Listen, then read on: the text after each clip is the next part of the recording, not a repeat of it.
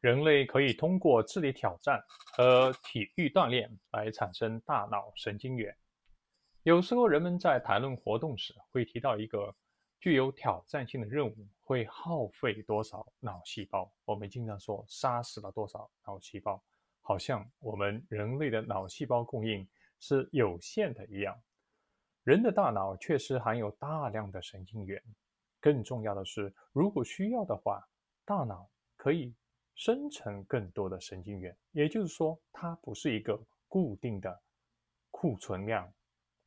有一个流行的神话认为呢，大脑就像其他任何的机器，随着时间的推移，大脑会受到很多的磨损，它们将不可避免的恶化或变得永久的损坏。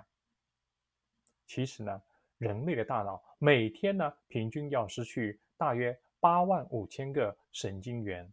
但实际上，这个总数只是沧海一粟罢了。仅在大脑皮层，我们人类就有大概四百亿个可用的神经元。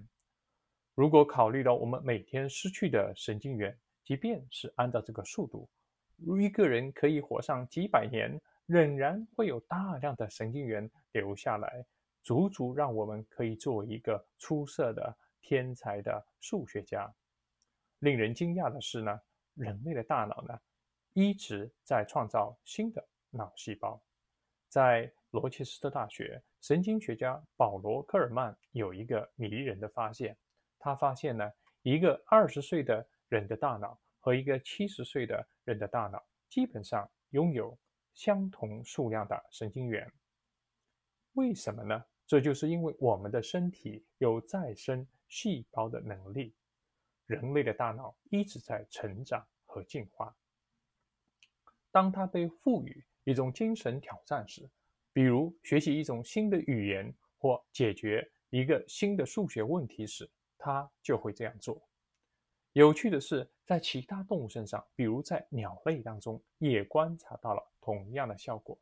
当研究人员在研究斑马雀，他们发现鸟类的。大脑在交配季节明显增长，因为这个时候鸟类正在努力的学习新的鸣叫方法以吸引配偶。同时呢，体育锻炼也有助于在大脑中产生新的神经元。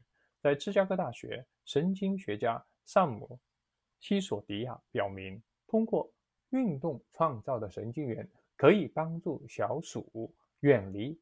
阿尔兹海默症等疾病的发展，